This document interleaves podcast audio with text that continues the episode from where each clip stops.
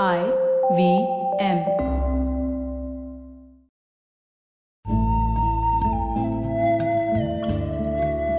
IVM के Hindi travel podcast टेढ़े मेढ़े रास्तों पर आपका स्वागत है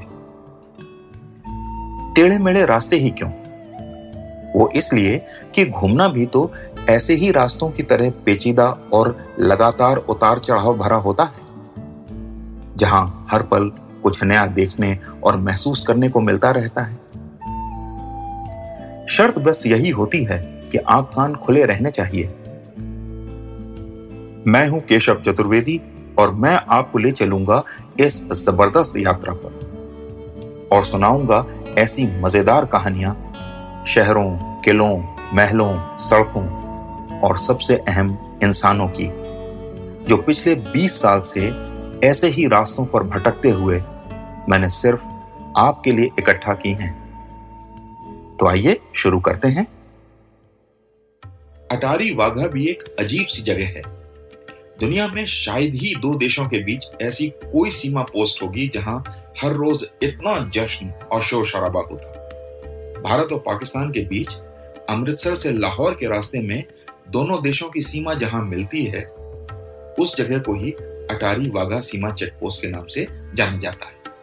अटारी भारतीय हिस्से में है और वागा पाकिस्तान के मैंने इस जगह के बारे में इतना सुन रखा था और इतनी तस्वीरें और वीडियो देख रखे थे कि लगा, इसे अगर सामने से नहीं देखा तो ज़िंदगी अधूरी रह जाएगी। तो नवंबर की एक शाम मैं वहाँ पहुँच गया। मुझे सीट भी बिल्कुल बॉर्डर गेट के करीब ही मिली, जहाँ से मैं पाकिस्तानी हिस्से या वागा वाले हिस्से को साफ़ देख सकता था। परेड या झंडा उतारने वाली रस्म अभी शुरू होने में थोड़ा समय था। दोनों ओर खूब भीड़ थी। उतना ही शोर मच रहा था। दोनों तरफ़ कौमी तराने बज रहे थे। और पूरा माहौल ऐसा लग रहा था जैसे राष्ट्र प्रेम में और राष्ट्र भक्ति में भर गया है। भारतीय साइड पर लोग बीच बीच में स्टैंड से उतरकर नीचे डांस करने आ जाते थे। उधर पाकिस्तानी तरफ़ लोग सिर्फ़ बैठे ही हुए थे। हालाँकि शोर वहाँ भी खूब हो रहा था। एक और फ़र्क यह था कि उस तरफ़ महिलाएँ चौकी के दाई ओर बैठी थीं और पुरुष बाई ओर। बीच में रास्ता था जहाँ पाकिस्तानी सैनिक, जिन्हें रेंजर्स भी कहा जाता है, कवायद करने वाले थे। परेड का समय हो चुका था चारों ओर लोग बड़ी उत्सुकता से इंतज़ार कर रहे थे।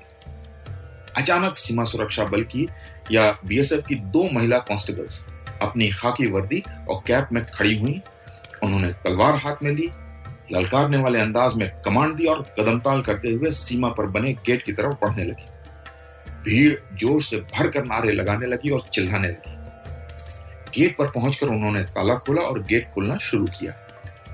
उधर पाकिस्तानी रेंजर्स भी उसी तरह आगे बढ़े और उनकी जनता भी उसी जोशीले अंदाज में उनका हौसला बढ़ाने लगी। रेंजर्स ने काले पठान सूट लाल कमरबंद काले साफे पहन रखे थे, जिनमें लाल पट्टी लगी थी। गेट खुलने के बाद भारत की ओर से दो सैनिक और बढ़े, जिन्होंने हाथ में तलवार ले रखी थी और खाकी वर्दी के साथ लाल पगड़ियाँ पहन रखी थी। इसके बाद शुरू हुआ फौजी ड्रिल। दोनों ओर के सैनिक एक दूसरे से ज़्यादा काबिल दिखने की कोशिश में अपने पैर सर तक उठा उठाकर ज़ोर से ज़मीन पर पटक रहे। उनके बूट की हर आवाज़ पर दोनों ओर से जनता चीख चीख कर उनका साथ दे रही थी। जनता का जोश देखकर वो भी जोश में और ज़ोर ज़ोर से पैर पटक रहे थे। और एक दूसरे को आँखें निकाल निकाल कर देख रहे थे, सीना ठोक रहे थे। मैंने महसूस किया कि सैकड़ों की संख्या में मोबाइल फ़ोन और फ्लैश क्लिक हो रहे हैं।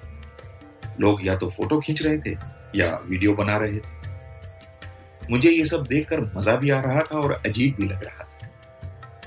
मैंने असली बॉर्डर चेक पोस्ट देखे हैं। वहाँ जब दोनों देश, यानी भारत और पाकिस्तान के सैनिक मिलते हैं तो दोनों तरफ़ से बंदूकें तनी होती हैं। माहौल बहुत शांत और शालीन होता है, लेकिन सतह के नीचे तनाव बना रहता है। एक निश्चित समय सीमा के बाद दोनों ओर से सैनिक जल्दी से वापस लौटते हैं, क्योंकि ये डर बना रहता है कि किसी भी तरफ़ से गोली चल सकती है। लेकिन अटारी वागा पर ऐसा कुछ नहीं है। वहाँ तो सिर्फ़ प्रदर्शन, शोर शराबा, गाना बजाना बिल्कुल बेले जैसा माहौल रहता है। खैर, उस दिन दिखावटी कदमताल का सिलसिला कुछ समय तक चलता रहा। फिर दोनों ओर से झंडे नीचे करने की कवायद शुरू हुई। ऐसे में मेरा ध्यान दो तस्वीरों की ओर गया। पाकिस्तानी तरफ़ उनके राष्ट्रपिता मोहम्मद अली जिन्ना की तस्वीर थी और भारतीय तरफ़ राष्ट्रपिता महात्मा गांधी की। मुझे लगा दोनों राष्ट्रपिता अपनी अपनी तस्वीरों से झांकते हुए नीचे अपनी संतानों के इस मेले को देखकर आँखों ही आँखों में अपनी राय दे रहे हैं। मैं ये सोच ही रहा था कि झंडा उतारने की रस्म पूरी हो गई और बहुत से लोग गेट के पास जाकर सेल्फी खींचने लगे। वापस लौटने का समय हो गया था। मैं लौटने लगा लेकिन मन को दोनों तस्वीरें अभी भी कुछ कहती हुई सी लगी। मुझे लगा जैसे जिन्ना का शांत और मुस्कुराहट विहीन, कठोर चेहरा ये कह रहा है कि उन्हें ये सब पसंद नहीं। उधर महात्मा गांधी की मुस्कुराती हुई तस्वीर देखकर लगा, जैसे घर के दादाजी बच्चों के बचपने पर हंस रहे हैं। उन्हें इन सबसे कोई नाराज़गी नहीं। और अगर वे इन सब का समर्थन नहीं भी करते हैं तो भी बच्चों को कुछ समय देना चाहते हैं ताकि वो खुद ही समझ जाए। तो आज टेढ़े मेढ़े रास्तों का सफ़र इसी मील के पत्थर पर खत्म होता है।